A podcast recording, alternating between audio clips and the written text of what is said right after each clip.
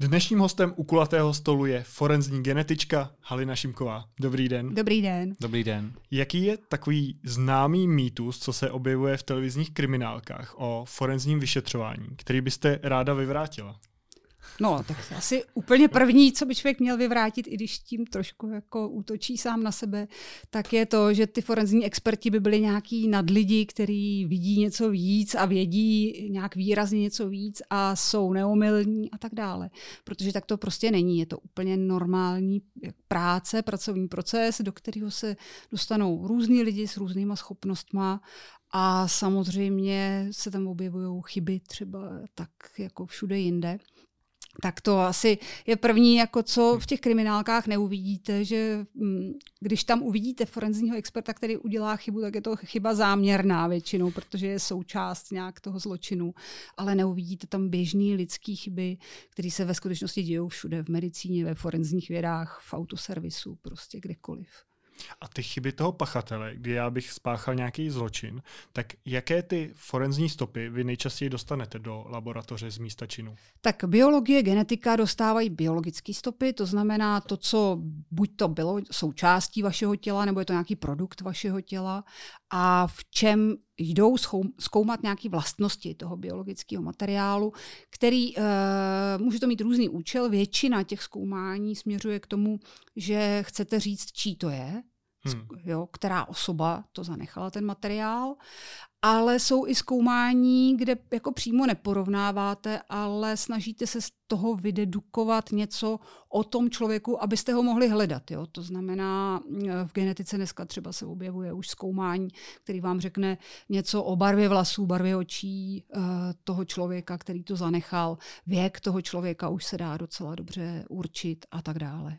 Říkáte docela dobře, tak s jakou pravděpodobností? Mm, to je dobrá otázka. Ono to uh, závisí na stavu té stopy, uh, závisí to trošku i na tom, co je to za materiál, ale uh, obecně už dneska se dostáváme na to, že třeba ten odhad toho věku je plus minus dva roky s nějakou celkem vysokou pravděpodobností. Mm-hmm.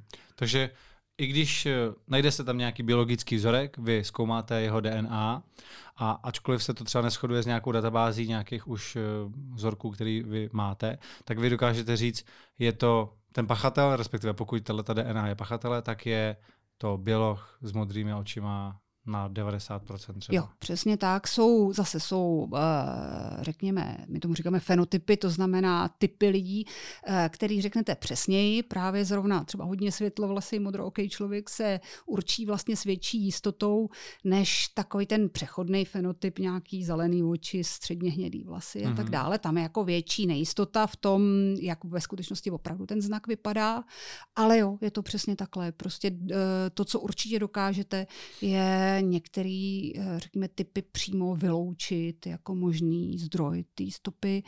A u toho věku zase závisí na tom, eh, jak, jak vlastně v jaký věkový kategorii se pohybujeme, ale eh, jo, zase dokážete říct, tak ten člověk jako téměř jistě je mezi 20-30 lety a není to dítě a není to prostě 40 letý, 50 letý člověk už. Mm-hmm.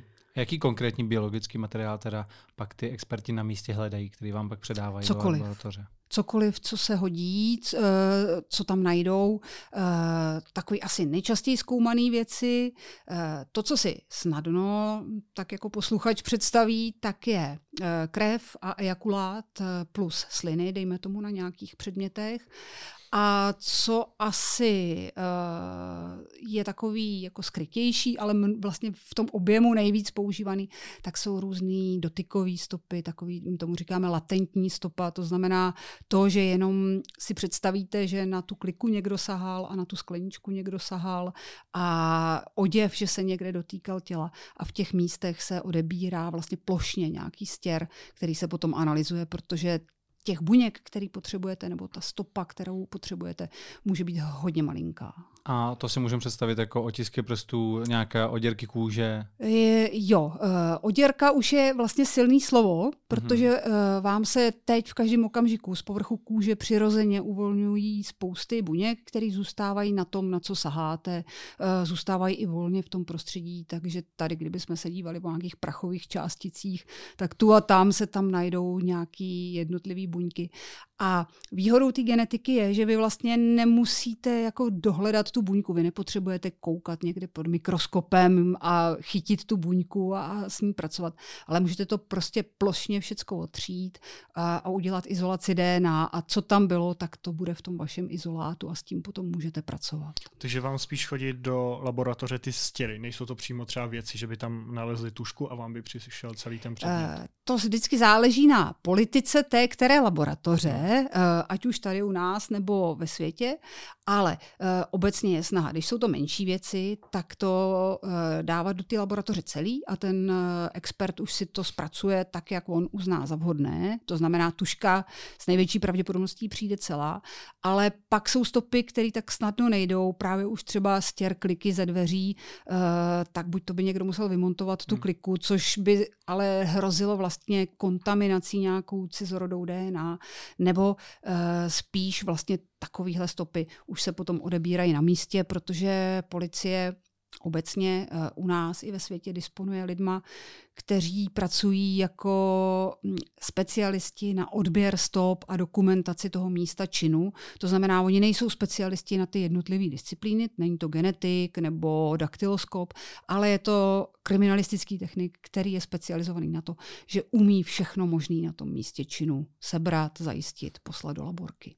Když jste říkal, že to nejsou jenom takové ty velké stopy jako vlasy nebo ta krev, i, je to vlastně i malinká oděrka kůže nebo cokoliv, čeho se dotkneme, tak je k něčemu těm pachatelům, když se snaží to místo činu nějak vyčistit? Uh, tak uh, určitě ano, v tom smyslu, že když tam po sobě zanecháte viditelnou stopu, tak samozřejmě materiálu, který v ní je, eh, je hodně a za druhý ta stopa je, snadno nalezitelná.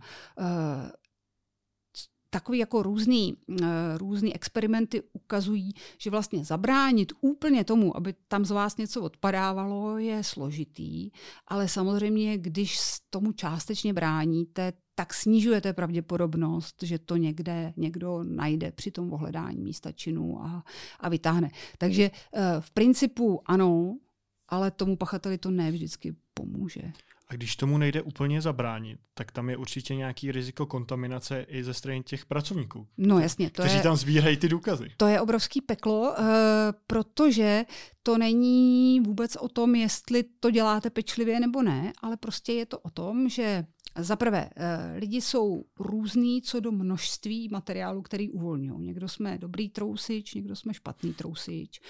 A když jste dobrý trousič, tak prostě trousíte, protože ta kůže vám keratinizuje trošku rychlejc a těch buněk se odlupuje hodně a nemáte s tím moc co udělat vlastně, eh, když se, i když se chráníte. A druhá věc samozřejmě je, že uh, ono ještě si musíme jako přemýšlet nejenom uh, v rámci toho jednoho okamžiku, ale v rámci jako nějaký delší časový osy. Uh, když budete mít místo, jako je třeba tady to studio, kde prochází různý lidi, tak se tam samozřejmě tady z předchozích hostů uh, uvolnilo uh, poměrně dost nějakých buněk, které tady hmm. zůstaly. A e, trvanlivost DNA, pokud není v nějakém jako vlhkém stavu, tak e, je poměrně velká. Jo. Takže v tuhle tu chvíli tady v té místnosti se prostě vyskytuje v principu DNA 30, 40, 50 lidí. E, a to e, vede k tomu, že vlastně Eh, my máme hroznou radost, že, že, sam, že metody jsou víc a víc citlivý, protože dokážou zachytit i malinký množství. Ale ono v tom zároveň je i to peklo, ta odvrácená strana, že ta citlivá metoda zachytává nejenom to, co tam nechal ten pachatel, ale to i to všechno, co se tam nakumulovalo předtím a to, hmm. co se tam dostane při práci na tom místě činu a tak dále. Takže uh, vysoká citlivost metod vede k tomu, že máte trošku, začínáte mít problém Eh, s interpretací, s tím uh, říct, ano, mám tady nějakou DNA, zjistil jsem, že patří tomuhle člověku a říct, a určitě se tam dostala jako v souvislosti s tím trestným činem, protože to už jako hmm. nemusí být tak eh, jasný a zároveň máte problém s kontaminacemi lidí, kteří na to místo činu chodí. To, to si právě říkám. Pokud se vám stane, že vy dostanete ten vzorek a teď vám vyjde DNA člověka, který to tam třeba sbíral, ty vzorky. Hmm. Jak se v takovou chvíli zachováte? Jestli tenhle ten člověk se vyřadí, protože je od policie a teďka to tam sbíral, nebo protože už se to tam našlo, tak se musí brát taky jako jeden z podezřelých a uh, zjišťuje se u něj, jestli má na tu dobu třeba alibi. Ne, ne, ne. Uh, vlastně všichni lidi, kteří uh, pracují s biologickými stopama od uh, začátku, to znamená od toho sběru na místě činu přes všechny laboratoře, kterými ta stopa putuje, tak jsou podchycený takzvanýma eliminačníma vzorkama, jsou v databázi DNA a ve chvíli, kdy vy máte nový profil z toho vzorku a porovnáváte ho proti databázi, tak vám tam vyskočí schoda a ukazuje se vám, že to je eliminační schoda na nějakou konkrétní osobu. Hmm.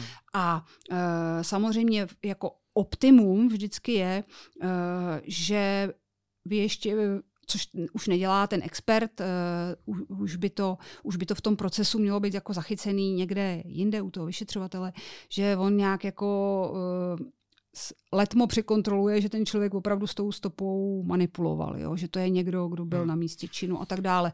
Uh, protože samozřejmě principu byste jako úplně nemohl vyloučit to, že ten člověk je skutečný pachatel že jo, a jenom jako využil toho, že je eliminace v databázi. To Já si, protože že jo, seriál Dexter, na tom je to postavený, on je to forenzní analytik, který vlastně vraždí lidi a pak si ty vzorky pak často jo, kontroluje. Jo, jo, jo, jo, sám. Jo. No. Naštěstí jako uh, ty seriály vždycky ukazují takový ty uh, zářivý střípky no. jako v tom zbytku, který je nudný a šedivý. Takže uh, jo, uh, naprosté většině případů okamžitě vlastně podle té eliminace vidíte, že to je někdo z toho procesu, kdo opravdu tam byl sbírat na místě činu stopy. Uh, takže v tomhle tom jako bych nějaký veliký riziko a kontroverzi neviděla, ale je to tak, no, prostě m, mm, ty lidi musí být nějakým takovýmhle hmm. způsobem podchycený, aby, hmm. abyste mohli jako, abyste nehlásili vyšetřovateli, že je tam krásný mužský profil prostě nějakého pachatele a pak se neukázalo za měsíc měsíc nebo za dva, že to je ten technik, co to hmm. sbíral na místě.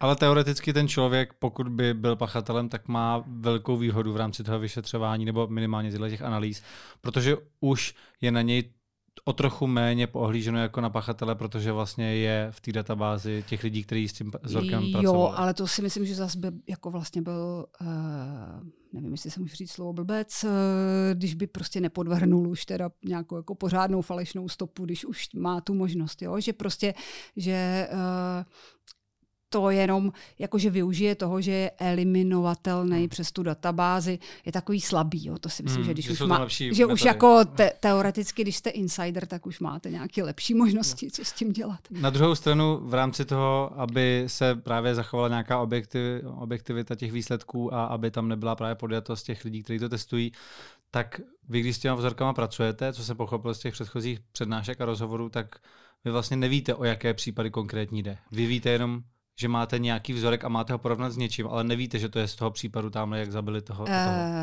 tak, ideální stav je, kdyby to takhle bylo, hmm. Eh, z hlediska toho, aby ta analýza byla jako standardní, hmm. úplně neovlivněná nějakou vaší znalostí o tom případu. Eh, reálně to tak prakticky skoro nikde není eh, ve světě. Reálně to je tak, že víte, z jakého případu ty vzorky jsou. Jo? Aspoň rámcově máte základní informace o tom případu, víte, co zpracováváte. Ono na druhou stranu to uh, pomáhá v tom vašem rozhodování, co s tím budete dělat. Jo? Že ono, uh, že zase, to jsou jako dvě, dvě takové rizika a každý je na jiné straně t, hmm. té mince. Jo? Na jednu stranu, když o tom nevíte nic, tak to, tak to prostě střiháte jedno jako druhý a tím se brání tomu, abyste to nějak jako nechtěně velmi často hmm. ovlivňoval tím svým úsudkem, že uh, máte už jako nějaký další informace z toho kontextuální, z toho případu.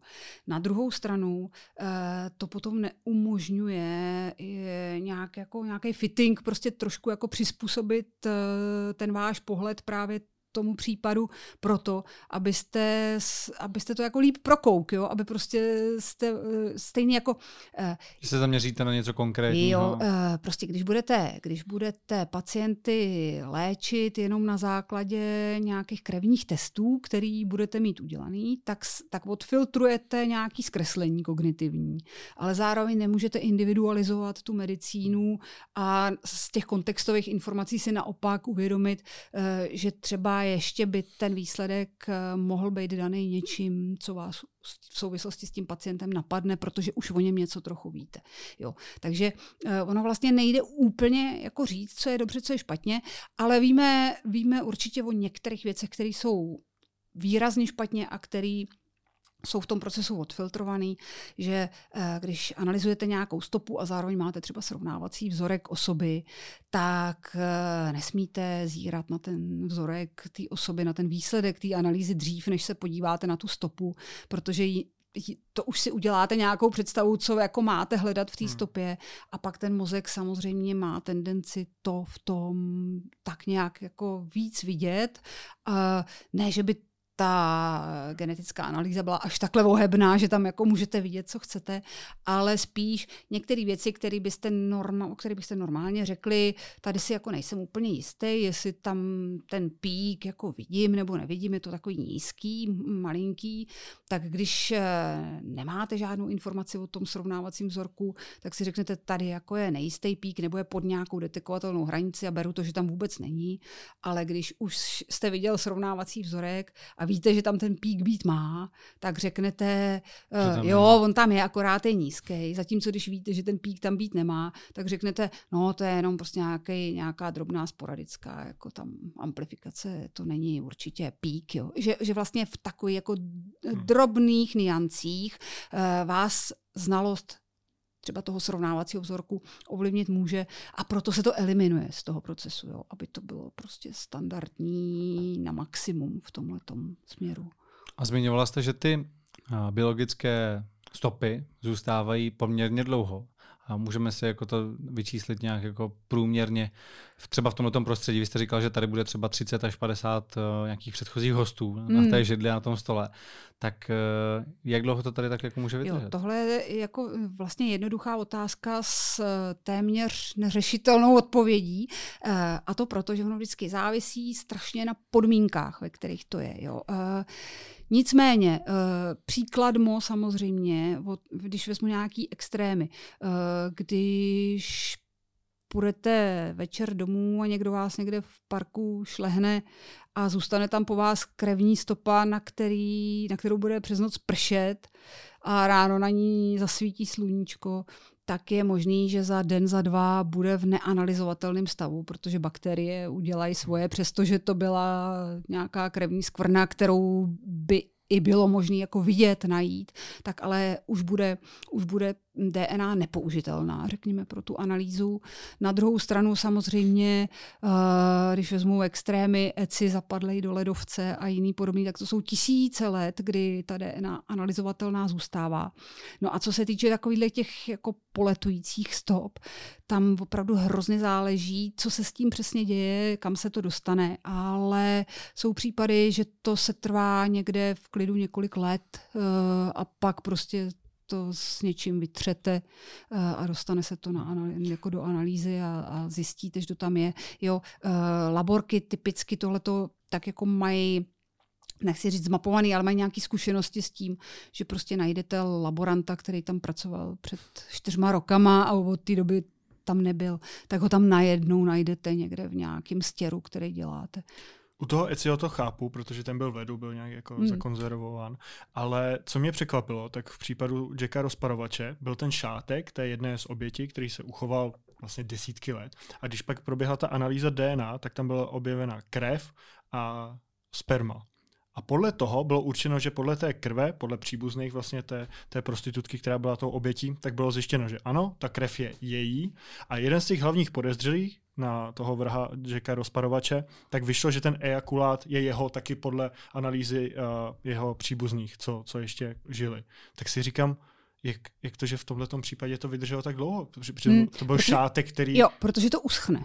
Jo. Uh, ve chvíli, hmm. kdy ten materiál uschne tak ty bakterie na něj jako vlastně úplně nemůžou. Jo? Ta, protože rozklad toho materiálu, ten, taková ta degradace DNA, tak ten z naprosté většiny případů je tvořen bakteriální degradací, jo, protože to je mm, potrava. Ten biologický materiál je potrava pro bakterie, oni na něj můžou okamžitě nasednout a začít se živit hmm. tím, že rozkládají postupně tam ty mrtvé buňky a všechny ty jejich složky.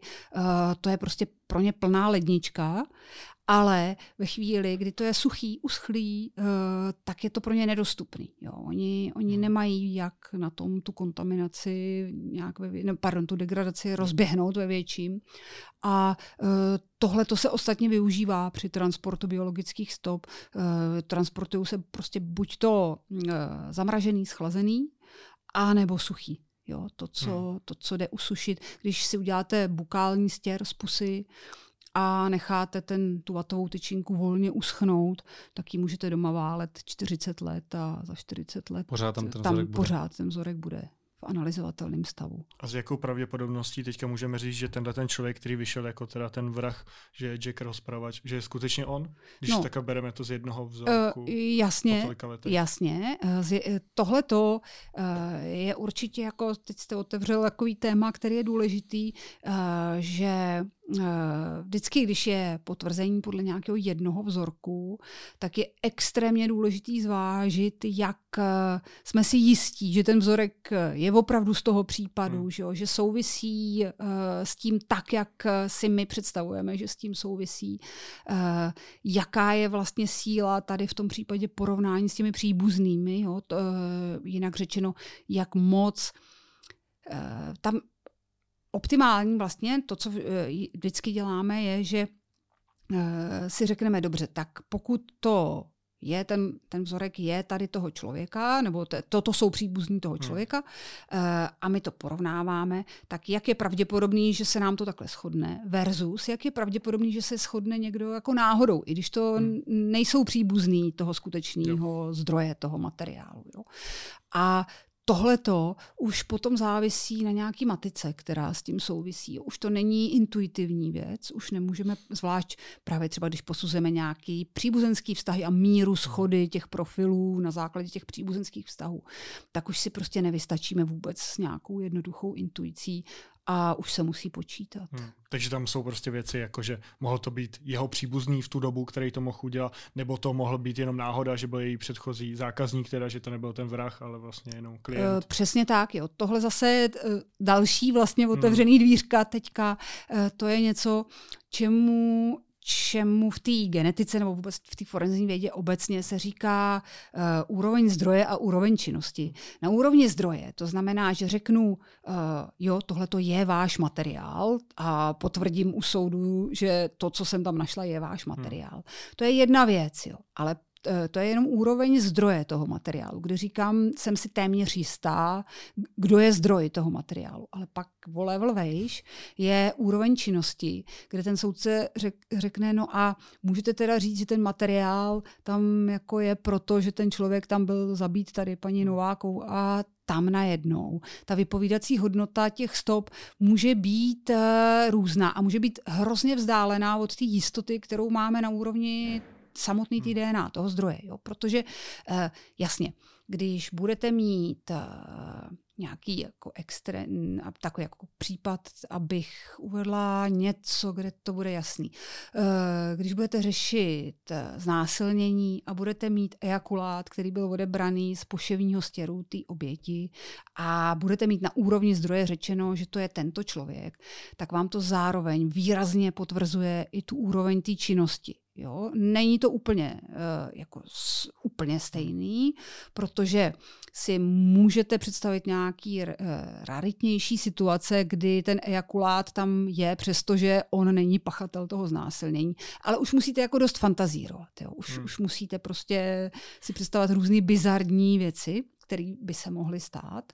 Uh, zatímco, když budete mít uh, vraždu někde na veřejně přístupném místě a najdete tam nedopalek a v něm bude něčí DNA, tak to, že na úrovni zdroje víte, že to je Franta, ještě vůbec vlastně hmm. nic moc neříká o tom, že zrovna Franta byl ten, kdo se tam dopustil hmm. nějakého skutku. Ale zase, jo, když to bude vražda jeho manželky, tak vám to jak, tak nějakou vypovídací hodnotu na úrovni té činnosti to má, ale rozhodně ne tu, kterou byste potřeboval jo. pro mm-hmm. to odsouzení. Jo. Takže tam pak se musí přesně brát v potaz i ten motiv toho člověka. Uh, tohle to musí všechno sedět. Ono to, uh, to je vždycky tak a třeba zrovna na analýze DNA to bylo vidět. Ve chvíli, kdy přišla, že jo, na konci 80. nebo spíš na začátku 90. let, uh, tak to najednou byl jako ten úžasný nový nástroj, protože do té doby se dali mrskat jenom nějaký krevní skupiny, které byly vždycky na úrovni takový takový ty skupinový shody, jako jo, shoduje se krevní skupina, tak by to mohl být on, nebo neschoduje se, tak to není on.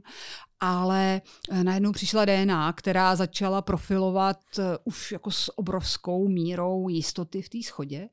A uh, vždycky, když tohle se stane, tak ten nástroj jako přeceníte. Že? Najednou si řeknete, tak teď to mám něco, co už to jako všechno vyřeší. Že?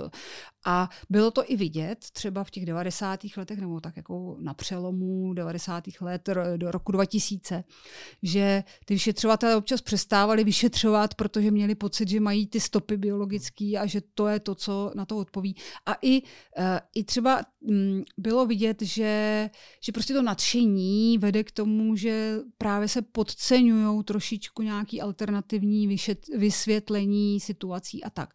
Ale to, to vidíme v celém světě, jo. to není jako nějaká specifita česká, to prostě vidíte v celém světě, že byla ta vlna nadšení, která se potom nějak skoriguje do nějakého rozumného zařazení toho nástroje, do toho portfolia, který tam mají ty kriminalisti k dispozici. A uh, dneska už analýza DNA je nepochybně jako silná disciplína, důležitá disciplína, ale už zase všichni vědí, kde jsou nějaké její slabé místa a kde je potřeba zacházet s tím trošku opatrně.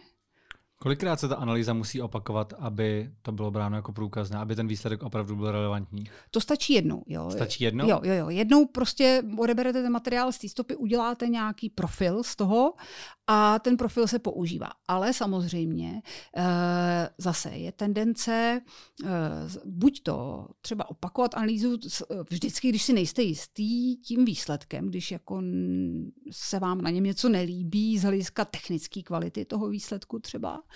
A další věc je, že obecně, když třeba ta biologická stopa Eh, je větší, eh, tak je tendence zpracovat jenom kousek té stopy a ten zbytek nechávat pro nějaký případný reanalýzy, revizní hmm. analýzy a tak dále.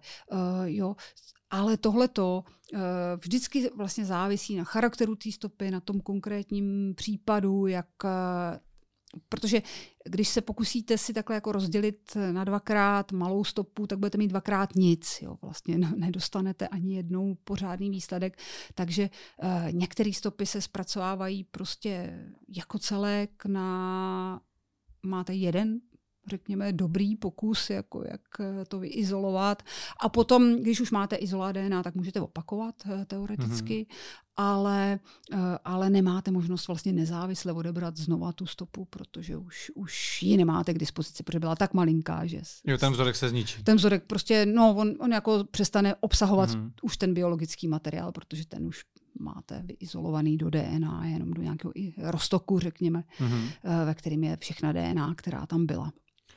A pokud možná mě opravte, pokud to bude špatně, ale máte nějaký případ, máte tam nějakou DNA, několik třeba různých DNA, které se na tom místě činu na, našly a zjistíte, že to nejsou pachatelé. Tak jak se s touhletou, s těma vzorkama pak nakládá? Někdy se uchovávají, anebo se znehodnotí a zneškodní? Ve chvíli, kdy eh, zjistíte, že, eh, že to nejsou pachatelé, protože porovnáváte eh, ty stopy s nějakýma osobama a určíte teda jako osobu, která, která nakonec je pachatel, tak tyhle ty stopy tyhle ty stopy zůstávají neidentifikovaný a záleží zase na charakteru toho případu. Oni buď to nedoputují vůbec do databáze DNA, a nebo, eh, nebo se prostě z té databáze dostávají pryč zase hm, ve chvíli, ve chvíli, kdy vy víte, že to není vzorek eh, toho pachatele, že to není osoba, která je nějak podezřelá z něčeho. Ale může tak, se do té databáze dostat. Jo, jo, jo. Tak ono v databázích obecně po světě visí spousta biologických materiálů, spousta profilů, eh, právě které byly zase nějaký příklad, jo, když máte přesně ten nedopalek z nějakého případu, který se stal na autobusovém nádraží a je to nějaká biologická stopa, která se dostala do databáze, ten případ se pak nějak došetřil a ten nedopalek tam eh, jako zůstal, zůstal v té databázi vyset, tak to, takových stop jako najdete po celém světě hmm. spoustu v databázích. Ono to ničemu nevadí, jo. to jsou prostě takové. Ne, jako... Nevadí, na druhou stranu eh, může to teda být takže třeba mě, ačkoliv eh, jsem nikdy nic neprovedl, tak vlastně můj vzorek DNA už někde může být, protože jsem se třeba jo, naskytl a, na nějaký Ale ono se, neví, že, ono se neví, že je váš, ono se jenom jako uh, teoreticky hmm. jednou může ukázat, že uh, nějaký vzorek, eh, nějaká stopa teďka vaše sebraná, takže se shoduje s, tím, že jsem s Weiglem, který no. ležel před osmi lety na autobusáku, ale... Eh, ale vlastně oni nevidí, čí to je. Ale není vzorek. jasný, čí to je. Jo. Tam obecně ty databáze vždycky mají jako hodně přísný režim, nebo propracovaný režim pro zprávu profilů osob, Jo? Mm-hmm. A kdo může, nemůže být v databázi, jak se ty profily vyřazují a tak dále. A samozřejmě je snaha uh, odtaď dostávat ty stopy, o kterých jako už máte nějakou jistotu, že nesouvisí s tím případem a že to je prostě nějaká takováhle jako uh, takový materiál, který někde byl, ale nemá s tím případem nic společného vlastně ve skutečnosti. Ale uh, klíčový je pracovat s těma profilama osob. Hmm. Ty stopy, že se uchovávají, to chápu, ale vlastně ty profily přímo těch lidí, kdo se tam dostane do té databáze, že tam má vlastní profil a jak se naopak může z té databáze dostat ven? Jo, tak tohle to vždycky musíte uh, tyhle otázky v konkrétním státě hmm. směřovat na jejich konkrétní systém zprávy DNA databáze, což tady je uh, policie, hmm. kriminalistický hmm. ústav a uh, Existuje proto nějaký, nějaký jako předpis, nějaký pravidlo, podle kterého řekněme obecně, se tam dostávají určitý kategorie pachatelů, Eh, přičemž to slovo pachatel je vágní, eh, protože oni jsou to osoby, buď to obviněné, nebo eh, máte v rámci případu osobu podezřelou, hmm. kterou porovnáváte jenom s tím případem, případně osoby odsouzený. A to pravidlo je mm, to vlastně, to pravidlo nesouvisí jako s eh, tou expertní činností, to znamená, to není věc těch expertů, hmm. ale to pravidlo je prostě uh, určený nějak právním systémem nebo hmm. je zakotvený někde v rámci právního systému toho státu. Uh, u nás, jako v řadě dalších zemí, není přímo zákon, že jo, právní předpis na úrovni zákonu, který by to řešil a řeší se to na úrovni nějakých nižších předpisů, což ostatně můžete tu a tam zaslechnout, že se řeší, jestli nemá být zákon o DNA jako takový, protože ono je potřeba ještě si to jako trošku vlastně ten pohled rozšířit, protože to, o čem tady teďka mluvíme, tak jsou, uh, tak jsou vzorky forenzní, to znamená znamená v rámci nějaké kriminalistiky, nějakého vyšetřování, ale je potřeba si uvědomit, že spousta materiálů se dneska odebírá pro analýzy v rámci zdravotnictví, hmm. Eh, včetně genetických analýz. Spousta materiálů se odebírá pro eh, analýzy poskytované nějakýma soukromýma laborkama pro vaše osobní účely. A je otázka, a já asi nejsem vůbec ten, kdo by na ní měl nějak jako odpovídat, tak je otázka, eh, jestli nemá být nějaký právní předpis, který tohle to ošetří obecně jo, pro všechny možné případy odběru biologického materiálu. To znamená, kdo jak může hmm. nakládat s výsledky genetických analýz, s tím materiálem samotným, s izolátem DNA, který z toho vzniká. Eh, když se to likviduje, tak, pod, jako, tak zase nějaký předpisy, které se vážou k likvidaci těch, eh, ať už toho materiálu jako takového, nebo těch dat, který s ním souvisí. Hmm. A tohle to, eh, no je to prostě vlastně relativně nová věc. Analýza DNA je tady jenom jako pár desítek let, řekněme, a ten systém právní na ní nepochybně výhledově nějak zareaguje ještě něčím takovým, já aspoň si myslím. Uh, ale není to tak, že by jako teď to vyselo v nějakém váku obrovským, mm-hmm. jenom asi by stálo za to to trošku nějak upravit, sjednotit. U nás se teda do té databáze může dostat třeba někdo, když spáchá trestný čin, ale co jsem slyšel, tak v některých zahraničních zemích, například v Číně, odebírají DNA už novorozencům a rovnou jim vytváří vlastně ten profil v té databázi. Je to tak? Jo, jo, jo. Jsou země, které dost asi uh, můžete vidět, že to vždycky souvisí, řekněme, s mírou, uh, s jakou ten stát obecně podporuje nějaký svobody těch lidí. Jo, takže země, které úplně si vlastně na uh, osobní svobody lidí nehrajou, tak zase mají snadný, s nás přikročí k něčemu takovémuhle. Uh, s, ano, prostě jsou země, které právě pro nějaký budoucí porovnávání, určování totožnosti osob, tak odebírají materiál všem novorozencům a e, dá, vytvářejí nějakou obří databázi DNA. E, z našeho pohledu země, která přece jenom jako na svobody e, lidský dbá, je to, e, je to dost eticky problematická věc. Já pro mě osobně třeba, to je zajímavé, že asi něco jiného vlastně bych vám řekla před 15 eh, lety a něco jiného vám řeknu teďka. Eh, před těma 15 lety bych asi byla mnohem striktnější, techničtější, střihoun a řekla bych, no tak to není přece problém, tak jako když ten člověk nic neudělal, tak může být v databázi DNA hmm. úplně bez problémů. Eh, dneska si to vůbec nemyslím, protože si myslím, že nezáleží úplně jenom na té jako ryze technické stránce věci, ale že to je prostě věc nějaký práva, nějakého práva na, jako na osobní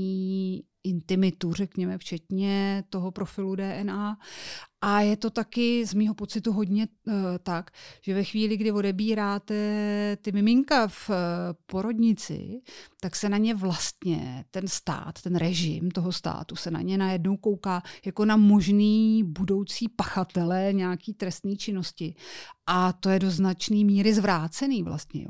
Vy se koukáte na miminka a říkáte si, no já vás ale jako všechny odeberu, protože co kdyby někdo z vás jednou uh, se něčeho dopustil, uh, to není, to je jo, prostě, to je stejný, jako když se budete, když budete školákům prostě říkat, já vás tady budu všechny sledovat kamerou, protože někdo určitě budete zlobit, jo. Vlastně hmm. podporujete hmm. to negativní stranu, myšlení. Nebo na letišti brát všem otisky prstů, což se děje třeba při příletu uh, do Ameriky, že jo, taky se berou všem jo, otisky prstů. Jo, jo, jo. Uh, Souhlasím s tím, že to vůbec vlastně není jednoduchá věc, kde má být ta rovnováha mezi nějakou ochranou té společnosti uh, a mezi nějakou ochranou osobních práv těch lidí, ale uh, asi vlastně jsem jako dospěla do nějakého věku, kdy si myslím, že je důležitý uh, i to, jakou atmosféru vytváříte v té společnosti. Že to není jenom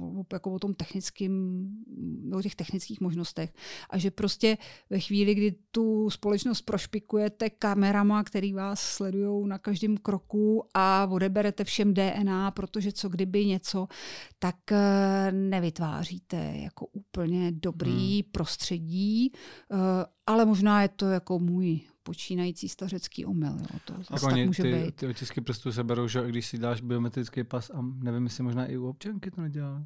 Uh, možná, u, možná u, pasu, u, pasu myslím, u těch že to je. Jo, jo, u těch nových jo, to jo, je. Jo. Ale vlastně jsem si říkal, jestli byly někdy v historii nějaké jako výjimečné případy, třeba když byl teroristický čin, že se sdíleli takhle ty databáze DNA, protože vy jste popisovala, když byly teroristické útoky v Madridu ve vlacích, tak se tam objevil nějaký uh, otisk prstů. A vlastně ten otisk prstu se posílal do dalších hmm. databází, FBI, CIA vlastně to zkoumali, jestli náhodou tam někoho, někoho nemají, někoho objevili, pak samozřejmě to je jako jiný případ. Tak jestli se tohle děje i u té DNA, že na místě činu, třeba toho teroristického, najdou něčí DNA a teď se to posílá jo, všude. Jo, jo. Uh, to není vůbec jenom na místě teroristického činu, uh, protože uh, třeba v rámci Evropy běží intenzivní výměna dat v databázích, hmm. pro, zejména proto, že řada těch zločinů je takových jako mezinárodních trošičku. Jo, Taky že tady prostě, máme šengenský prostor, že všichni můžou cestovat. Jo, jo, jo, ty lidi můžou cestovat a i ty pachatelé cestují hmm. typicky. Jo. Jasně, někdo je lokální zloděj prostě a dělá dokola pořád nějakou chatovou osadu, ale někdo, jako ten zločin se přece jenom globalizuje v tom, že, že cestujete za tím trestným činem po Evropě. Takže to propojení databází dává obrovský smysl, protože to, že nenajdete toho člověka ve svojí národní databázi DNA, ještě vůbec neznamená, že ho nenajdete u Němců nebo v Rakousku nebo podobně. Hmm. Takže jo, výměna dat, eh, která běží na, jako zase na nějakých mezinárodních dohodách a nějakých mezinárodních pravidlech. Vy jste to tady už vlastně nastínila v rámci toho, jak jste říkal, že jste trošku jako změnila ten názor. Myslíte si, že ta genetická informace, ta, ta DNA a ten otisk prstu, že jsou nějaké věci, které bychom si měli osobně chránit? Nedávat je vlastně jako na první dobrou všem, když to není úplně nutné? Uh, tohle je hodně vlastně zajímavá, složitá problematika a otázka v tom, uh, že Ono pořád ještě není úplně zřejmé, co všechno z toho přečíst jde, co z toho přečíst nejde. Eh, v rámci řekněme, když, když se podíváme na tu, na tu kriminalistickou linku nebo na takovou tu forenzní linku, tak eh, Jedinečnost DNA je samozřejmě klíč k vaší identifikaci. Jinak řečeno, přes nějak, něco, co někde zanecháváte, jde říct, že jste tam byl, to znamená podle nedopalku, podle kapesníčku, který člověk někde odhodí. Na druhou stranu, Uh, obdobnou stopu. Dneska uh, nevím, jak vy, já nechávám platební kartou prostě všude možně. To znamená uh, data o tom, kde jsem byla a co jsem si tam kupovala, jsou v, ve virtuálním prostoru a rozhodně si nemyslím, že nad nima mám já nějakou kontrolu velkou. Mají asi Google Pay, si myslím.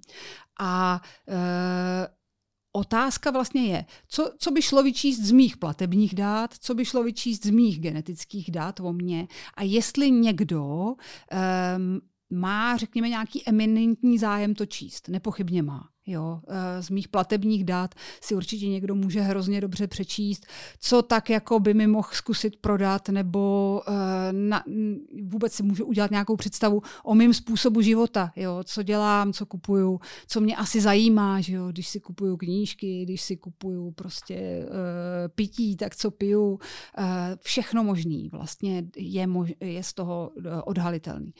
Když se podívám do DNA, co se o vás dovím, když mám vaši DNA? Dovím se něco obecně, řekněme o, o věcech, které se týkají vašeho zdraví, ale uh, už to, že tady jako sedíte a fungujete, tak znamená, že ty nejblbější varianty, co jste tam mohl mít, tak tam nemáte, jo, protože to byste tady nebyl. Prostě eh, ten, kdo má opravdu něco blbě v DNA, tak se nedožije momentu, kdyby to někdo mohl zkoumat. Eh, takže vlastně my všichni, co se pohybujeme po té planetě a nějak fungujeme, tak už jsme spíš jako ty vytříjený lepší varianty, které mohly vzniknout. A teďka je je jako nějak kritický problém, když se o vás dovím, že máte vyšší sklon k vysokému cholesterolu třeba, nebo že uh, máte uh, horší metabolismus uh, alkoholu třeba. Jo. Jsou, to většinou, jsou to většinou jako spíš lehké věci, které se z toho dají přečíst. A uh, nicméně, Jo, je to, je to otázka prostě vlastně veliká, etická. Jestli uh, tyhle ty data jsou, jestli je jako dobrý uh, je nějak zveřejňovat, nebo jestli si je máme chránit. A přiskakuje k ní ještě věc, kterou vidíme právě v té kriminalistice, protože my jsme tady už to zmínili u toho Jacka rozparovače. Uh, jo, vy se na druhého člověka můžete dostat přes jeho příbuzný. To znamená, nemusíte mít přímo jeho DNA, ale můžete jít přes nějakou příbuznost prostě proto, že se svými rodiči máte obrovský bloky DNA schodný, že jo? vypadají stejně ty části DNA. A teďka otázka, etická, která se najednou teď objevuje. Když já za sebe svobodně se rozhodnu, že zveřejním svoji DNA, jako nechám si udělat kompletní, prostě uh, nějakou hlubokou, uh, pokryt, hodně pokrytou sekvenaci a někde to vypustím, Tak já jsem vypustila svoji DNA, svobodně jsem se rozhodla. No ale zároveň jsem vypustila polovinu DNA každého svého dítěte. Jo? Takže, a oni se, oni se k tomu nerozhodli mhm. třeba, hmm. jo? oni ten souhlas nedali. Uh, a to je věc, která se bude muset v budoucnu nějak ošetřit, že totiž uh, vlastně DNA není jenom můj majetek. Jo, protože uh, její obrovský kusy jsou současně majetkem někoho jiného a on s tím třeba nesouhlasí. Jo? On to třeba zveřejnit nechce. Takže uh, to, je, to je zase jako taková výzva, která přichází prostě s tím, že přišla nová technologie a že jsme se posunuli v tom vědění a zkoumání někam dál.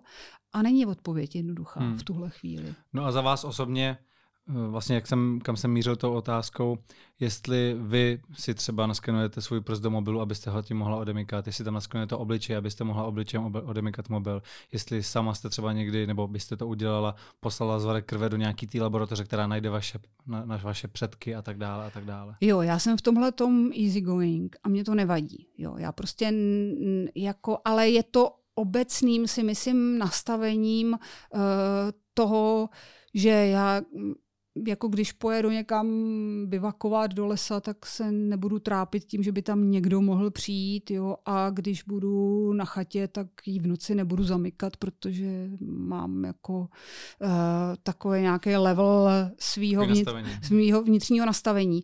Takže si myslím, že vlastně uh, ono to souvisí uh, s tím, co čemu třeba my se věnujeme jako v nějakým forenzní matice a která souvisí i třeba s analýzou rizik, že riziko ve skutečnosti není něco, uh, vy to můžete spočítat, jo, riziko jde nějak spočítat. Jo, riziko, že když si, nenechá, když si nechám odemčenou chatu na nějakém konkrétním místě, takže tam v noci někdo přijde a vezme mě sekirou, tak určitě jako jde nějak uh, skalkulovat hmm. uh, s nějakou mírou pravděpodobnosti. Ale otázka je ne to, to samotné číslo, ale jak vy to číslo vnímáte, jo? nebo jaký je váš pocit z toho rizika. Jsou prostě lidi, kteří neradí podstupují nějaký rizika, i když ty rizika jsou malinký. Jo? A ty si budou zamknout tu chatu ve 4 odpoledne a ještě si tam dají prostě spoustu bezpečnostních eh, zařízení a nesednou do letadla, protože mají uh, letadlo svázané s nějakým nepřijatelným rizikem a tak dále. Pak jsou lidi, uh, kteří jsou normální, řekněme, pak, a pak jsou lidi jako já, který ty rizika nechci říct, berou na lehkou váhu, ale nevadí jim hmm. podstupovat nějaký rizika. Jo? Takže to mm, je ve skutečnosti nakonec uh, jako spíš pocitová záležitost. Takže jest, uh, Odpověď na to, jestli máte poslat někam svůj vzorek na zkoumání, když nevíte, co se s ním dál děje, tak odpověď je prostě ptejte se sebe, jaký z toho máte pocit. Jo? A jestli z toho máte blbý pocit, tak to nedělejte. No. Na jakých již uzavřených, ale mediálně známých případech jste pracovala? Jejda, no, tak asi na dost uh, případech. Uh, no, jo, teďka jako defilujou nějaký před, před očima. Uh, něco, co třeba rozhodla vlastně takhle ta forenzní analýza, nebo tam byl jako jeden z těch hlavních důkazů, něco, co si vzpomenete, známý případ? Uh, jo, toho je asi, víte co, ono toho je hodně v tom smyslu, že, eh, že samozřejmě eh, když, toho pacha, když, když máte jakýkoliv případ, kde najdete schodu DNA s někým, kdo je výrazně podezřelý v tom případu, tak je to silný důkaz. Já bych tomu nechtěla říct úplně jako rozhodu, že to rozhoduje, jo, protože uh, ono se to musí prostě hmm. složit hmm. do toho celku. A Jestli jako můžu třeba vzdorovat trošku té otázce takovým jako uh, takovou pro, proti uh, ofenzivou, tak uh, pro mě třeba vlastně cenější jsou situace, kdy toho člověka, o kterém si všichni myslí, že to udělal, tak z toho s tím důkazem dostanete v tom, že, ukáže, že se jako ukáže, že to on nebyl. Takže uh, v tomhle tom si myslím třeba, jako mm, tady byl relativně známý případ, hezký uh, vybraný trezor Uh, nějaký směnárny, exchange, kde, kde bylo spousta milionů ukradených a uh, byl člověk, uh, který z toho byl podezřelý. Došlo to až k soudu. A vlastně tím, že ukážete to, že ten materiál jeho přesto, že je na nějakém číselníku trezoru, tak se tam vůbec nemusel dostat v souvislosti s tím trestným činem, že tam mohl být už předtím. A jako rozkrajete tu genetiku, to pozadí zatím, který tam je. Uh,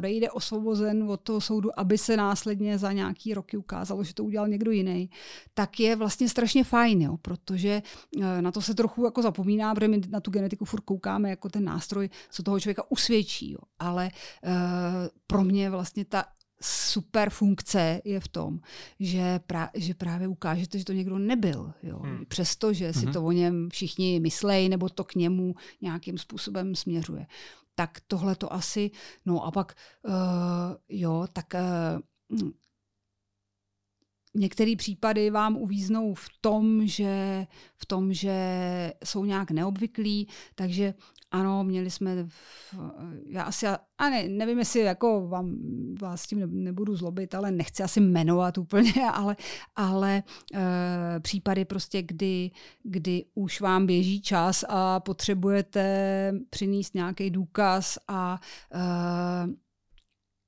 případ eh, zavražděný paní, která byla, v, která byla e, potopená v přehradě a vyplavala vlastně velmi krátce předtím, než eh, ten pachatel měl být eh, propuštěn, protože předtím ne, mhm. nebylo možné ho usvědčit z vraždy a dostal jenom zabití. A na základě té analýzy, která jako proběhla rychle a neobvykle dobře, teda v, zrovna v tomto případu, tak eh, jako se vám podaří stihnout tu spravedlnost ještě a podobně. Jo, ale, ale ono uh, zase ta pozornost je upnutá k nějakým jako mediálně známým případům, hmm.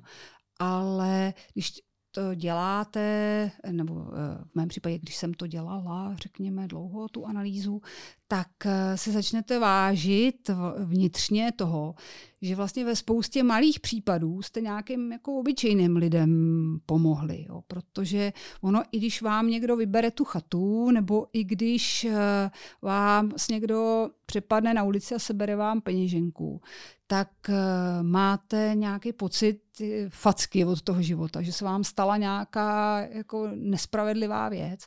A ve chvíli, kdy v takovémhle případu prostě toho pachatele určíte, tak e, nepochybně oběti těch případů mají nějaký pocit za dostí učinění, že se to vyšetřilo, že je určený pachatel, že to někam jako nasměrovalo. Takže možná vlastně ve svém objemu e, to, že e, ten, tu expertizu děláte tak hodně v tolika případech je cenější, než že to rozhodne v nějakých jako top případech, kde je to mediálně zajímavý. To natolik, chápu. Jo. Já vlastně bych se zeptal jenom na jeden. Ten se sice stal v zahraničí, ale co vím, tak se to pak vlastně vyšetřovalo i tady. A to případ Kramný. Jestli jste neřešila i vzorky z tohohle uh, případu. Ne, ne, ne. Ono ne. to bylo v zahraničí, já nevím, jestli Tunisko nebo něco taky. Ano, uh, tak a... obecně ten případ furt jako vzbuzuje obrovské hmm. emoce. Uh, a já vždycky si jako dávám pozor na to říkat nějaký soudy, tak já zkusím říct něco jako obecně.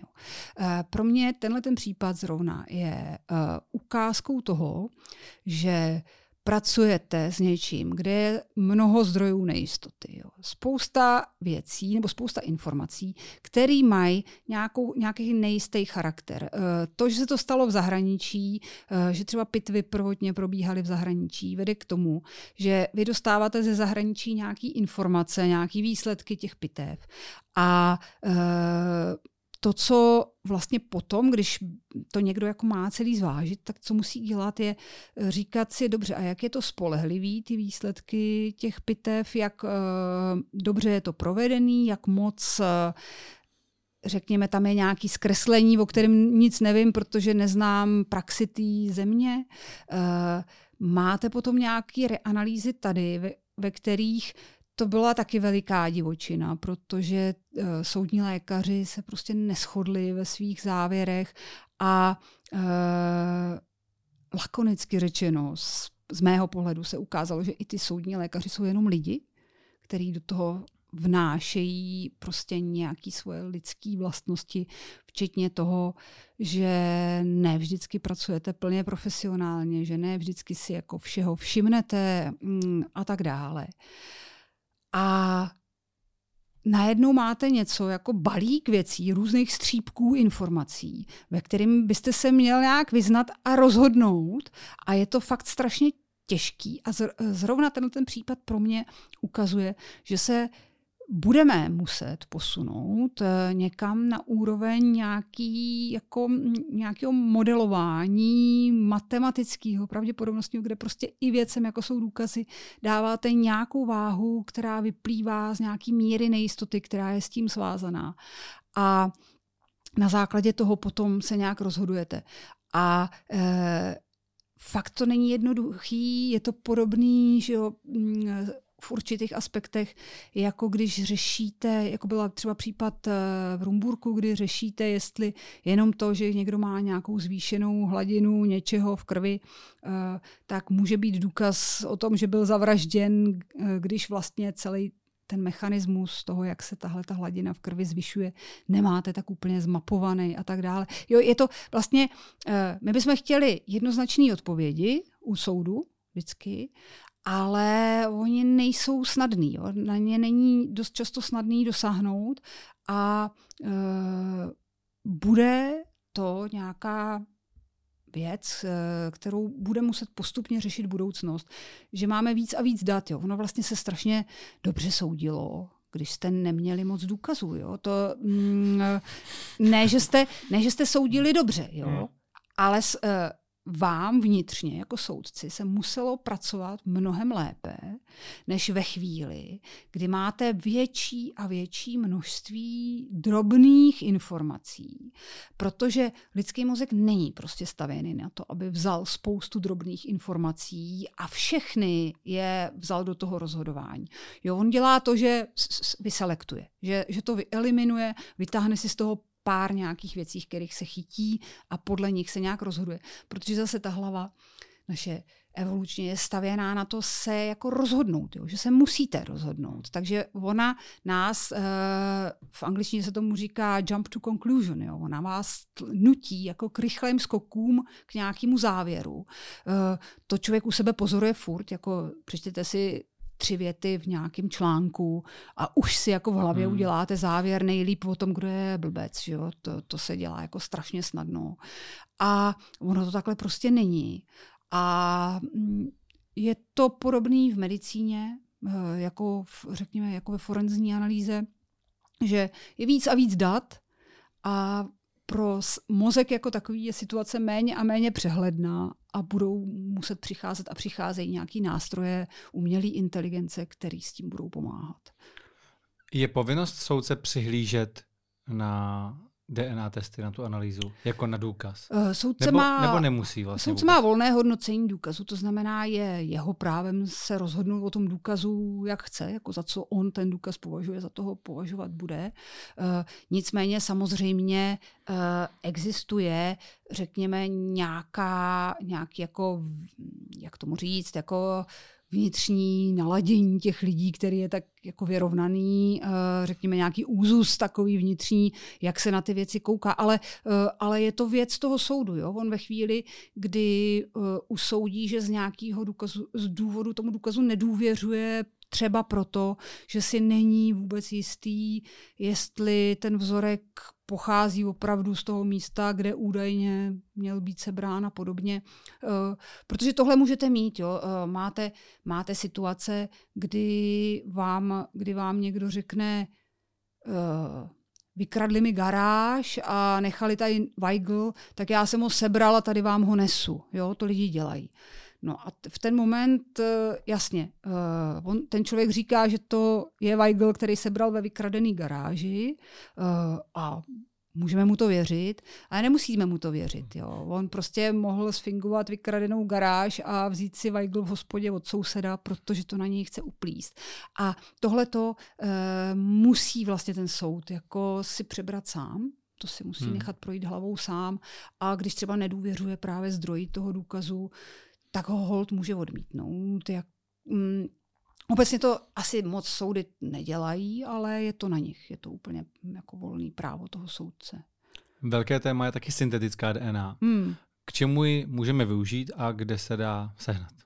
Jo, syntetická DNA, obecně DNA vyrobená někde v laboratoři nějakým syntetizátorem uh, DNA, uh, chemicky, nebo řekněme biochemicky, vlastně dneska už relativně jednoduchá věc, něco nasyntetizovat.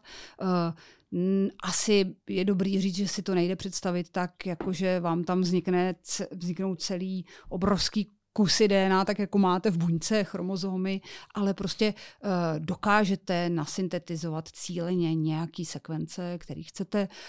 Používá se to samozřejmě uh, k mnoha bohulibým účelům, protože si syntetizátory vyrábějí vlastně nějaký fragmenty DNA, které se používají v laboratorních analýzách a tak dále.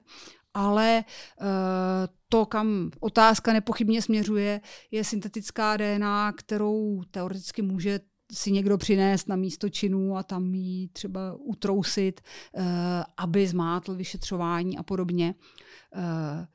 Tady se uh, zatím ukazuje za prvé, že ono to vlastně vůbec Ona jako ta myšlenka vypadá jednoduše a není tak jednoduchá.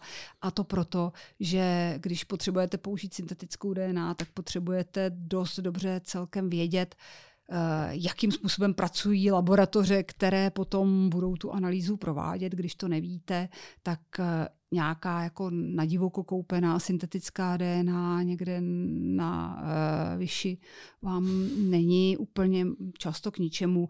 Navíc uh, tady jako pod případné pachatele chci upozornit, že vy nemáte jak ověřit, že to, co jste koupili, je syntetická DNA a ne voda jo, nebo cokoliv jiného. Vy prostě kupujete něco, o čem vlastně vůbec nevíte. To jako někdo v laboratoři to odzkoumá, ale vy jako pachatel vlastně a, a můžete si být téměř jistí, že naprostá většina toho, co kupujete, tak je voda nebo fyziologický rostok nebo prostě hmm. cokoliv, co jako vám žádným způsobem nepomůže protože je snadný to tak udělat ze strany toho prodejce. Vy Ale... to poznáte v té laboratoři? No jasně, jo. V, laborato- eh, v laboratoři byste poznal, že v tom je DNA, eh, stanovil byste její množství, dokázal byste si jako um, určit nějaký sekvence té DNA a podle toho si udělat představu, co to je. Že je syntetická, se, uh, jako když, když ji potřebujete srovnat s tou nativní, s tou, která je z buněk, tak to se pozná třeba podle nějakých metylačních uh, vzorců, které na tom jsou který eh, přirozená DNA má a ta syntetická nemá. Eh, ale je to jako taková už specializovaná otázka, eh, jinak řečeno, Jestli to náhodou není syntetická DNA, by člověk asi řešil ve chvíli, kdyby měl nějaký podezření, že tomu tak může být, ale naprostá většina zločinů jsou samozřejmě neplánované akce nebo akce plánované lidma, který jako nemají mentální kapacitu na to celou tuhletu přípravu uh, udělat. A Uh, nemyslím si vlastně, že, by, že tohle je nějaká věc, která by někdy mohla hrát nějakou jako významnou roli ve vyšetřování. Jo, jo jako asi, asi uh, s obrovskýma přípravama prostě jste schopen tam vnést něco, co může potenciálně Eh, jako vyvolat nějaký falešný signál v té laboratoři, uh, že, že tam nějaká DNA je. To by asi bylo mnohem jednodušší tam prostě přinést reální vzorky DNA no, jasně, nebo jo. někoho, co se bereme přesně, přesně v hospodě. Jo, nebo přesně tak. Jo. Syntetizovat DNA vlastně nedává úplně, úplně smysl v tuhle tu chvíli. Uh, neříkám, že v budoucnu se to nezmění, ale s těma technologiemi, co jsou teď, tak ne. Ona spíš se Spíš třeba jsou nějaký postupy, jak používat syntetickou DNA naopak proti pachatelům, eh, protože ona je taková mm, ulpívavá a eh, drží na vás a na všem eh, celkem ta molekula. A zároveň do ní můžete jako něco napsat, že jo, ta sekvence prostě může být ně, něco jako čárový kód, takže uh, existují firmy, které nabízejí třeba instalaci v bance, že instalují jako bránu, uh, takže když pachatel zdrhá, tak ono to na něj cákne a hmm. cákne to vlastně spray tý syntetický DNA, uh, což jsou nějaký miliardy kopií a všechno je to jako, jako kdyby to na vás cáklo miliardu stejných čárových kódů a ono se z toho blbě, jako z toho se ani moc nevosprchujete, nebo tak, no to prostě na té kůži visí. Zajímavý. Takže se to teoreticky uh, dá dohledat potom a, a dá se hmm. přesně to. Ono, to uh, obecně uh, mimo forenzní věc, vědy, tady to, ta možnost psaní do DNA uh, určitě bude nabývat na významu. Už dneska se to používá, že když jste uh, velká firma, která vydělává hodně peněz třeba na nějakých nových odrůdách něčeho, jahody máte, tak uh, už je tendence si to podepisovat. To znamená, že do DNA té rostliny uh, umístíte vlastně sekvenci, která je identifikovatelná, která funguje jako podpis.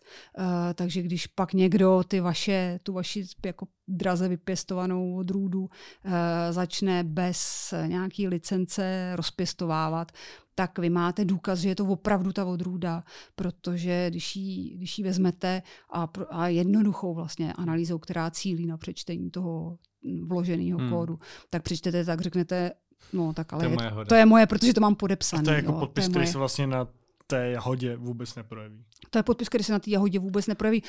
Uh, typicky zrovna v rostlinách uh, naprostá většina DNA jako neslouží pro tu rostlinu. Jo. Ta je tam jen tak. To je obrovský jako Ale... dlouhatánský sekvence balastní hmm. DNA. Hmm. Uh, proto se taky uvažuje o tom využívat uh, při, jako rostliny nebo obecně, obecně organismy jako přirozený, uh, přirozený datový zdroje, protože tam můžete do toho, jsou uh, cvičně, že jo, už jsou jako z legrace udělaný uh, obrázky zapsaný do, do rostlin a tak dále. Protože to tam prostě dokážete zakódovat a ono to pak roste a množí se a tak dále a jednou to z toho zase jako vykódujete. Hmm. Takže tohle to možný je a v těch biotechnologiích to určitě nějakou roli hrát bude. A je to možný u nás eh, v Evropské unii, když jsou tady zakázané geneticky modifikované potraviny? Jo, to je zajímavá otázka.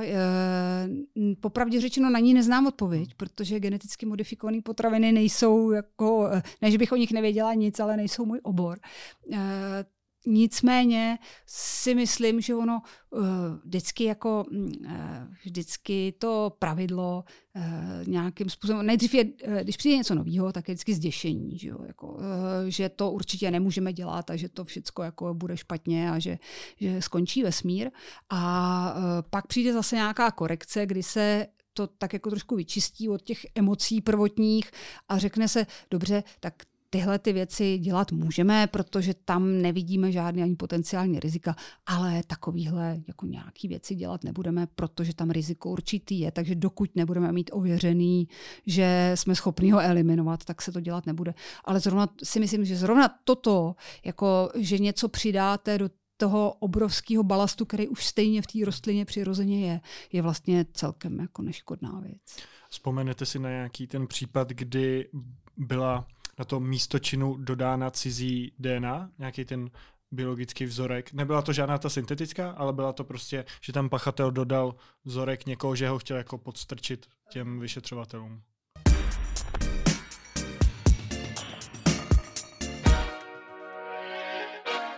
Epizoda, kterou jste právě doposlouchali, vyšla již před týdnem na YouTube a Patreonu. Pokud byste ji chtěli slyšet v předstihu i vy a dokonce s bonusem a bez reklam, běžte na patreon.com lomeno u kulatého stolu. Pokud by byly mezi podezřelými jednovaječná dvojčata, dokážete, ať už podle otisku prstů nebo podle DNA, rozlišit? Těžko. Ty nástroje umělé inteligence, který tam pracují, tak uh, umí vlastně upozornit na spoustu věcí. Může být taková laboratoř, která právě má jo, disponuje nějakou jako UV lampou, být jako takovým dokonalým místem činu. To byla stopa ejakulátu, která byla na stropě v hotelovém pokoji, což je jako místo, kde to nečekáte úplně. Oni pak hledali, eh, kdo to mohl být, tak hmm. jako nějak procházeli ty předchozí lidi, kteří tam byli ubytovaní, já nevím, v průběhu týdne předtím. Ženy, když berou hormonální antikoncepci, tak jim voní muži, kteří mají blízkou imunitu. A naopak, když ji neberou, tak ji voní muži, kteří mají opačnou imunitu nebo vzdálenou Jo, jo, jo, ty studie tak ukazují.